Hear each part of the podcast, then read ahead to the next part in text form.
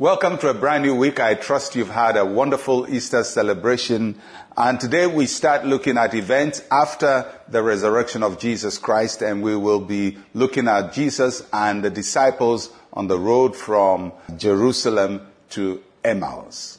Luke chapter 24 verse 14 to 15. And they talked together of all these things which had happened. So it was while they conversed and reasoned that Jesus himself drew near and went with them. When Jesus rose from the dead, he showed himself to his disciples in different groups. And in all, about 500 people saw Jesus Christ uh, resurrected from the dead and they interacted with him. And one of the earliest people to see Jesus resurrect from the dead is these two disciples of Jesus who are moving from Jerusalem to Emmaus. So they had been over the weekend in Jerusalem, had observed all that had happened. Uh, probably they were in the group that had sung Hosanna to welcome Jesus to Jerusalem. And then the arrest took place and all the quick events that led to the death and resurrection of the Lord Jesus Christ. So then they heard that Jesus had resurrected. So they're going from Jerusalem to Emmaus and they are talking uh, very strongly about these things. As a matter of fact, the word that is translated in English as conversed uh, in the Greek uh, means to talk vigorously or to debate. So they, they, are debating the issues. Is it true? Is it possible? What does that mean? What, what happened? So this is what they're going uh, through. And the Bible says that Jesus at that time drew near to them. And Luke states Jesus himself, not another person, but Jesus himself drew near to them. The real Jesus walked to them, but they did not recognize him. They walked with him, but they didn't know him.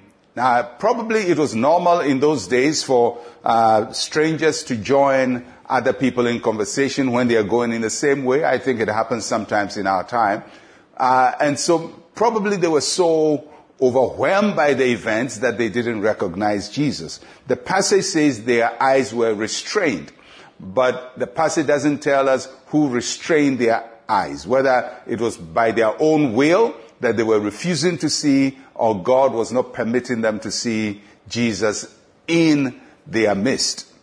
But whatever it was, Jesus was with them and they couldn't recognize him. And I like how the Bible says that Jesus drew near to them. They were his disciples, they were confused, they were worried, they, they, they, didn't know what had happened, and Jesus didn't abandon them, he drew near to them. And then he walked with them along the journey. So I just want you to think about what is happening at this time. These disciples of Jesus are worried. Jesus knows his disciples are worried and he draws near to them. He doesn't leave them and abandon them in their questions and in their worries, but he draws near to them.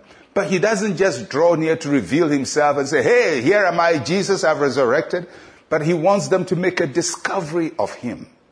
He wants them to know him. He wants them to discover him for themselves. And that points us to a very important aspect of our relationship with God. That Jesus Christ does not force himself onto us. He wants us to discover him. He will draw near to us, but we have to make a discovery. We have to encounter him. And so there is a lesson to be learned here that God will come to us where we are, but we must also get to know him. Because many times we have questions and we're wondering, does God know? Does God hear? Who knows? Maybe He's working with you right now. He's where you are. He understands your doubts. He understands your questions. He understands the problems you're going through. But He wants you also to recognize that He is with you. Let's pray. Say with me, Heavenly Father, you come to me wherever I am and wherever I go. With you, I am never alone. In Jesus' name, amen and amen. We can all be encouraged that Jesus will come to where we are and he will walk with us. I am Pastor Mensa Otabil.